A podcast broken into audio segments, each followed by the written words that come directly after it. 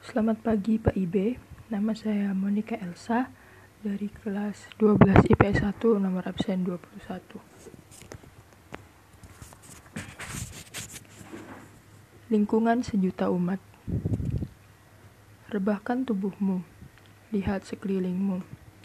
Alam indah membentang, lingkungan asri yang luas.